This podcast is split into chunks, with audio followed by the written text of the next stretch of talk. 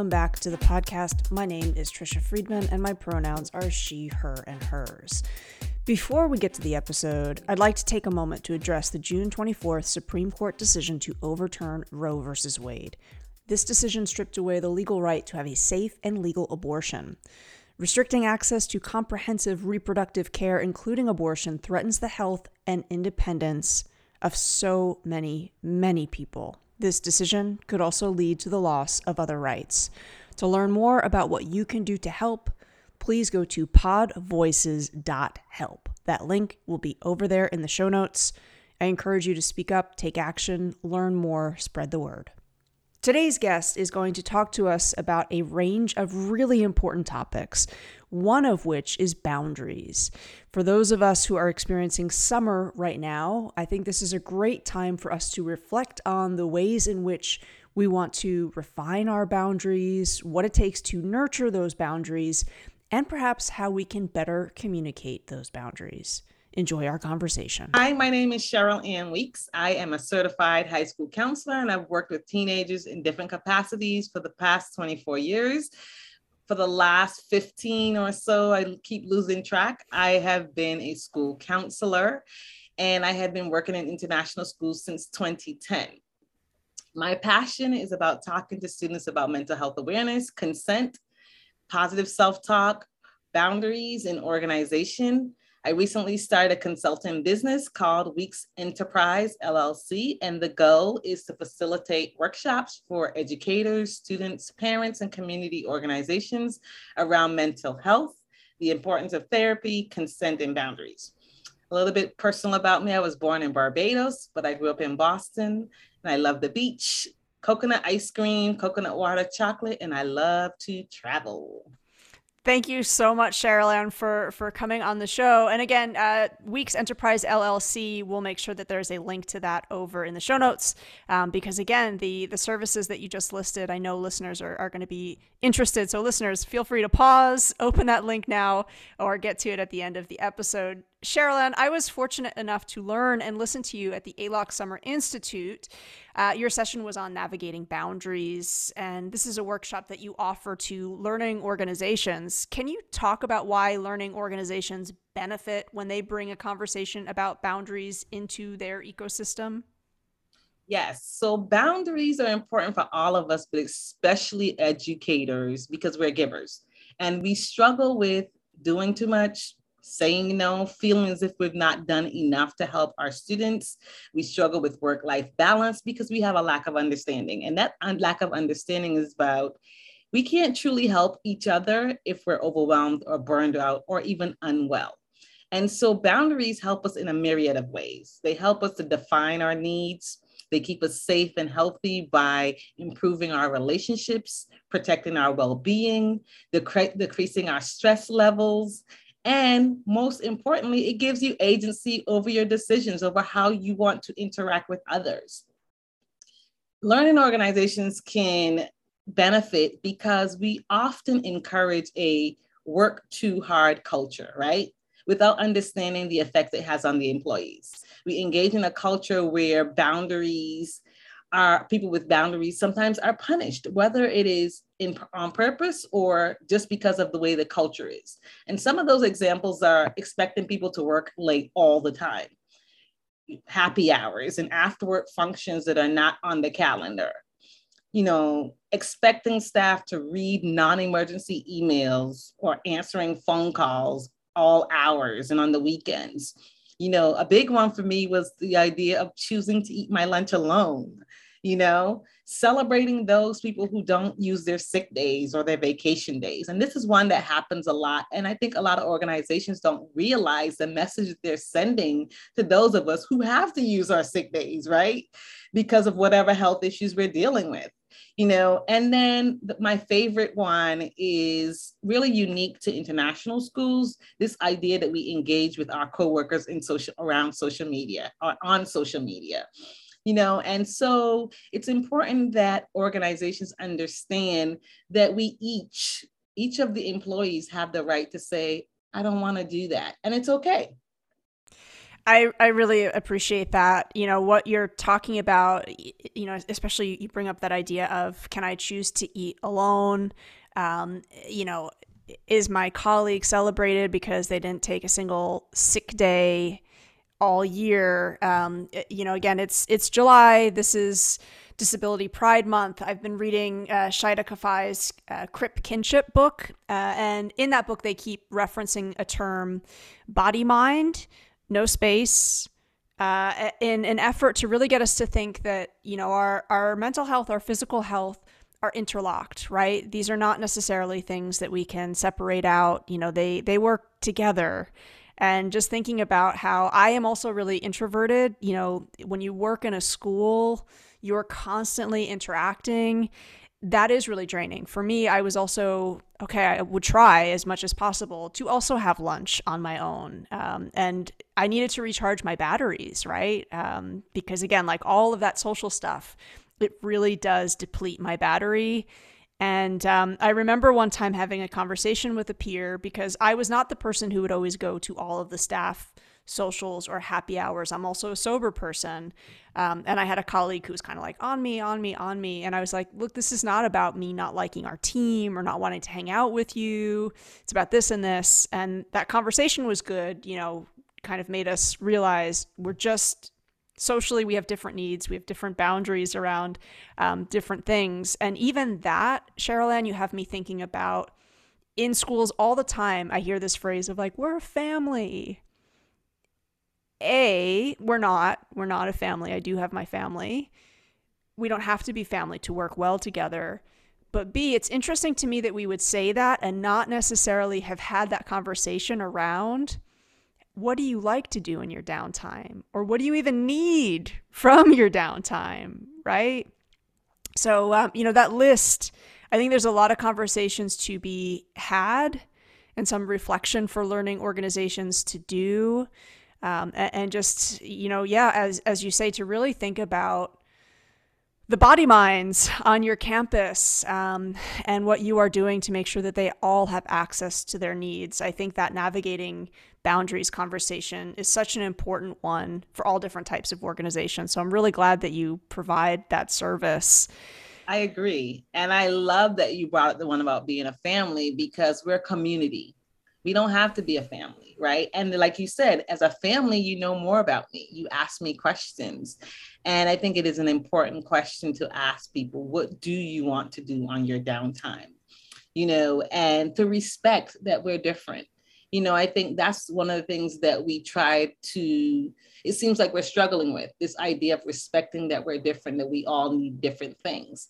And the, the boundaries question really is to say, it's okay if we all operate differently. We can still work together well. We can still be a really good team, productive, even if I need to eat my lunch alone or I just don't want to go to a social event. Mm-hmm. You know, I just don't want to. And I, I drink, but still I don't want to go. You know, I'd rather be doing something else. The understanding that that is okay. Yes. And I wonder if that's, you know, it, it's almost kind of a, a, a cliche now to talk about how much you know, we kind of don't like icebreakers. And I think, you know, part of that is looking at, well, is it really an icebreaker? Or is it you're asking me, um, you know, without my consent to kind of divulge some information that I have not chosen to give to you. Because I think, too, um, I remember years ago seeing somebody mention this is stick with me, Cheryl Ann. I'm going to come back to our point, but that uh, at a dinner party, Gal Gadot asked everyone around the table, "Tell me something that is a secret that you've never shared with anybody else." And the person who was sharing this was like, "Gal Gadot's a great actress, but like, whoa, that was not comfortable." And I actually was at uh, you know a, a, professional learning event where that same icebreaker was made, and it was like, no, I'm not going to tell this random group of strangers something that I've never told my friends or my family. Um, but so also just that other side of the spectrum of sometimes thinking, uh, you know, you know, because as you say, yes, we we need to get to know one another better, but there are boundaries within that too, right? There are boundaries within that. And that is perfect because I'm not going to tell you a secret. And you can use a different icebreaker. You can yes. say, Tell me what's your favorite ice cream. You can say, Tell me what's your favorite animal. You can say, Tell me what's your favorite country. You know, none of those things put me on the spot you know and i think it's important that when we do those types of activities that we think about how it affects people and the messaging that we're sending because like you said you're a group of strangers and even if you knew one or two people in there, I am not going to tell you a secret. Again, that's about boundaries. Mm-hmm. That is a lack of boundaries right there. Perfect example. So uh, again, you know, for folks who are listening, if any of that resonates with you, check out Cheryl Ann Week's session on navigating boundaries. I think it's a, a, really great one. And I think, you know, boundaries are something that we always need to continually check in with because they will shift, right? And yes. just like our relationships within schools shift, um, so I think it's even if you feel like you've got some good boundaries in your school, I, I really I, I appreciated in, in the summer institute session when you talked about we need to maintain them, we need to nurture them, we need to keep talking about them. And you need to change them. And the question that I say to people to ask themselves are you feeling overwhelmed, burned out, frustrated, complaining about the same situation over and over again? That is an indicator that you need a boundary mm-hmm. or a better boundary or you need to shift your boundaries. I really appreciate that. Um, Cheryl Ann, I'm going to quote something that you shared in an article on teachinghorizons.net. Listeners, the link to the full article will be there in the show notes.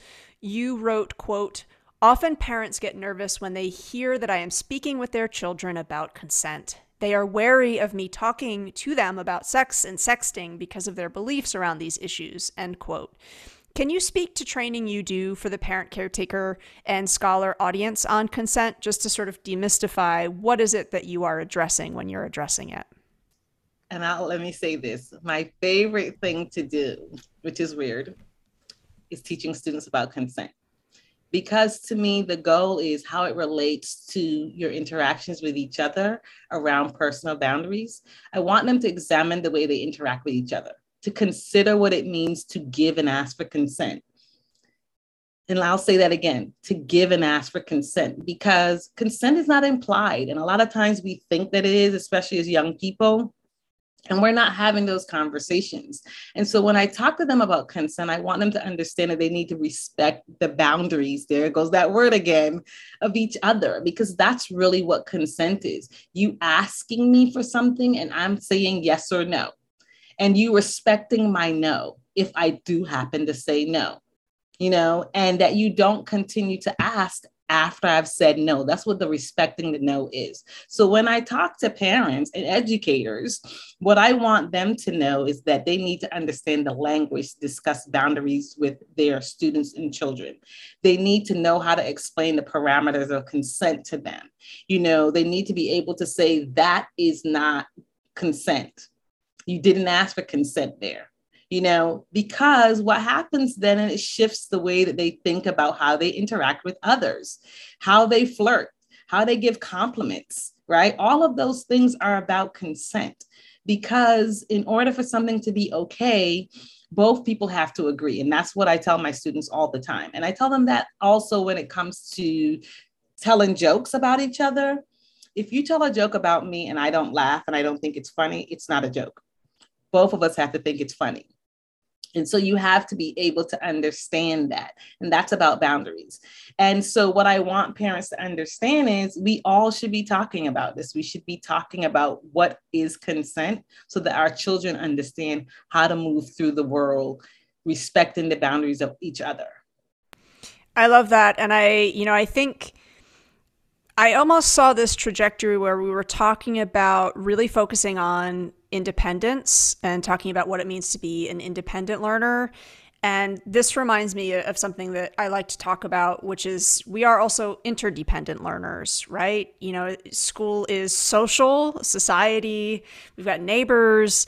Um, we also need to have those interpersonal skills and to realize that, as you say, some people, that same joke, maybe they laugh, others don't. And recognizing that again, you need to do that work and you need to do that consideration of is this the right time?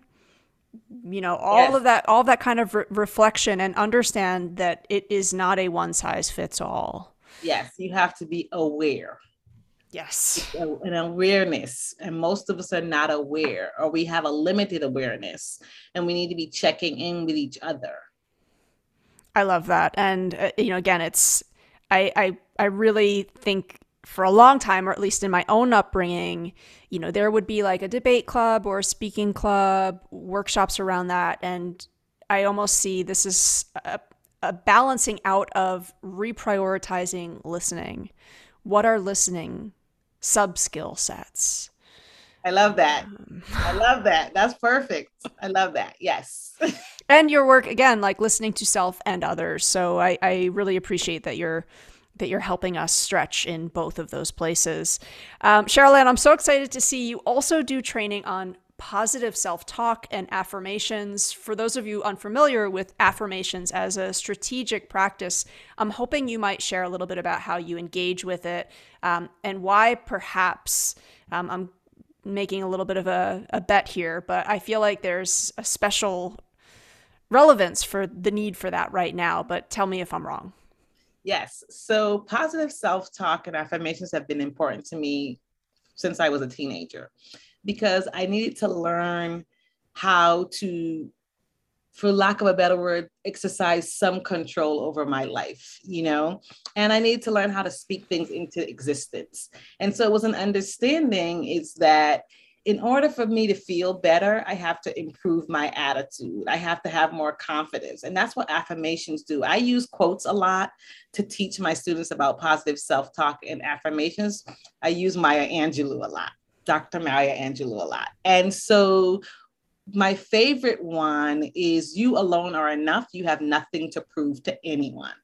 Because sometimes we feel bad when we have to disagree with people, and this comes back to the boundary and consent. And we we just I, well, I don't want to do that, but I feel bad because I should, because I really love this person and I want them to be happy. But we're doing it at the expense of ourselves. And what affirmations and positive self talk does, it helps us work through challenges, it helps us lower our stress levels.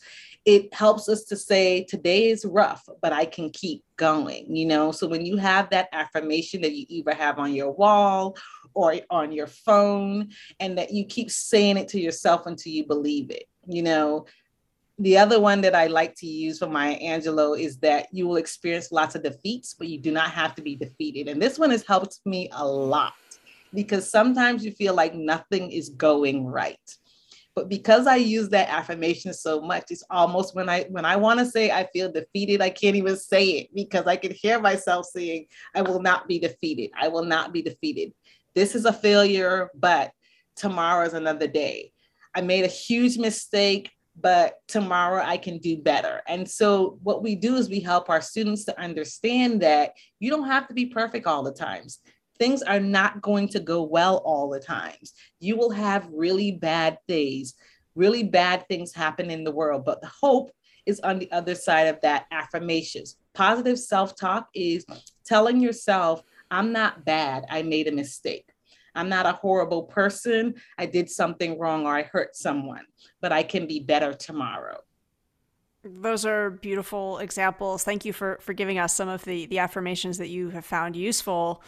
Um, you know, it's interesting because it wasn't until I started engaging with affirmations that I realized actually how a lot of my self talk was quite negative. You know, I think because of internalized homophobia, I started to realize I was telling myself this narrative that the school that I worked at had done me a favor by mm-hmm. hiring me as a queer woman. Like, oh, I better do this because they've done me this favor.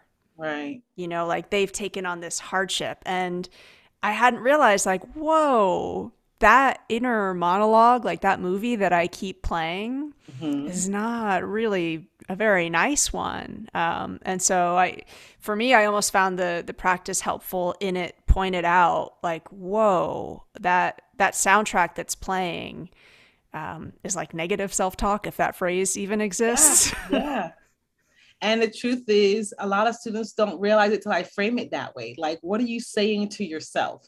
What are you thinking about yourself? And I always use the example of if your friend was going through this issue, what would you say to them? And they can almost always say, Well, I would say this, this, and this, and this, and this. I said, Well, then you need to speak to yourself the way you speak to your friends. And then they get it mm-hmm. because they're like, whoa, I wouldn't tell my friend they were an idiot yeah. for making a mistake, but I say that to myself, or I say I can't learn, I'm dumb, you know. And the truth is, we talk about it a lot in schools anyway when we talk about growth mindset, but students need us to go a little bit more personal with the personal positive self talk and the affirmation is more, what do I say to myself? You know, when I fail? What do I say to myself when things look like it won't get any better? What do I use to bring myself that little bit of hope every day so that I can keep fighting? I love that. And it connects with our, our last question. You know, again, the, the messages, the, the soundtrack, the inner monologue, whatever you want to call it. Um, mm-hmm. For me, another sort of part of that is because social media is ubiquitous in my life. I am on Twitter a lot. Um, you know, I also have this other monologue of messages coming in, and like I, you know, I have to be very careful not to get swept up in, you know, like 30 minutes of doom scrolling. Your session pointed us to uh, accounts on social media that you follow that they continue to stretch your own thinking around boundaries. And I'm wondering if you might point us to some resources that have been useful to you.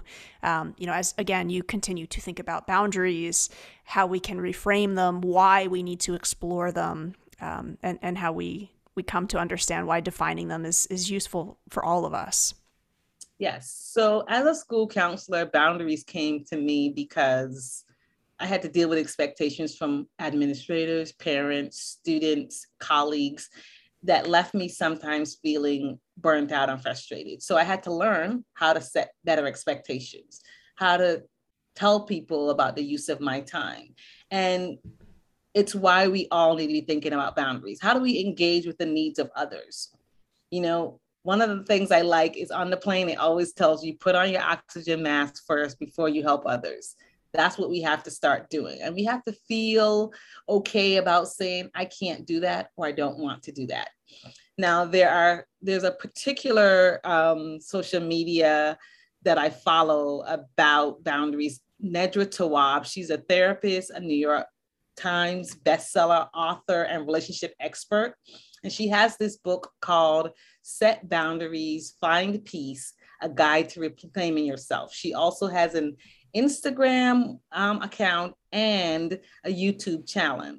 Channel, and I follow her because she has very quick messages on the Instagram page. It's just little things you can say. You can use those as aff- affirmations. On her YouTube channel, what I like to use is what she calls her shorts, which are one to two minute conversations saying, this is how you need to set that new boundaries. This is what it means to be consistent. This is what it when you know you need to in your life. And so for those people who are now getting into boundaries and like, I need something more, I need something that's daily, she is a great resource because like I said, she has her IG page, she has her website, she has her YouTube channel, and I use her a lot for my personal life, but also for my professional life. And so I would say go to her as a resource. That's fantastic. We'll make sure to include that link um, in the show notes. Cheryl Ann, thank you so much for your time today. I really, really appreciate it. For listeners who want to reach out um, to connect with you, to bring your services into their organization or their school, what's the best way for them to do that or to um, to find out more about what's coming up from you next? So they can go to my website, which is weeksenterprise.com. Um, yeah, you know, I'm really excited. I got a lot of good things coming up next. I'm still a school counselor, so I'm still working in a school. But some of the things that I'm doing through my business is I will be presenting at the International School Counselors Association Conference in November. I am doing a workshop on consent for educators with ISS in October and I will be presenting at the CIS, that's Council of International Schools conference. I think that's in November as well. So I'm really excited about all of these opportunities to talk more about boundaries and consent with educators and counselors. But if you are working for an organization and you'd like me to come and talk to you, please go to my website and you can go to the contact me page there and get in touch. Great, thank you. And again, uh, the link to that website will be over there in the show notes. Um, Cheryl best of luck with those upcoming sessions. We look forward to following you. Um, and again, thanks for being so generous with your time and insight today. Thanks, Trisha. I always enjoy talking to you. So thank you, thank you, thank you. Well, that means, again, you know that I'm going to invite you to come back and we'll talk more in the Definitely. future. I would love. Definitely. Listeners, thank you so much for generously taking the time to listen to our conversation today. Um, as a note of closing, I want to say thank you so much to the audience. Just this past week, I received a great email in my inbox letting me know that this podcast that you are listening to right now has been featured in the FeedSpot Top 100 LGBT podcasts. Um, again, that's all thanks to you for listening, for sharing. Um, it makes a big, big difference when you do rate and review the podcast. So if you've got a free moment, I would really appreciate you taking the time to do that. Thanks again, everybody. Until the next episode, see you soon.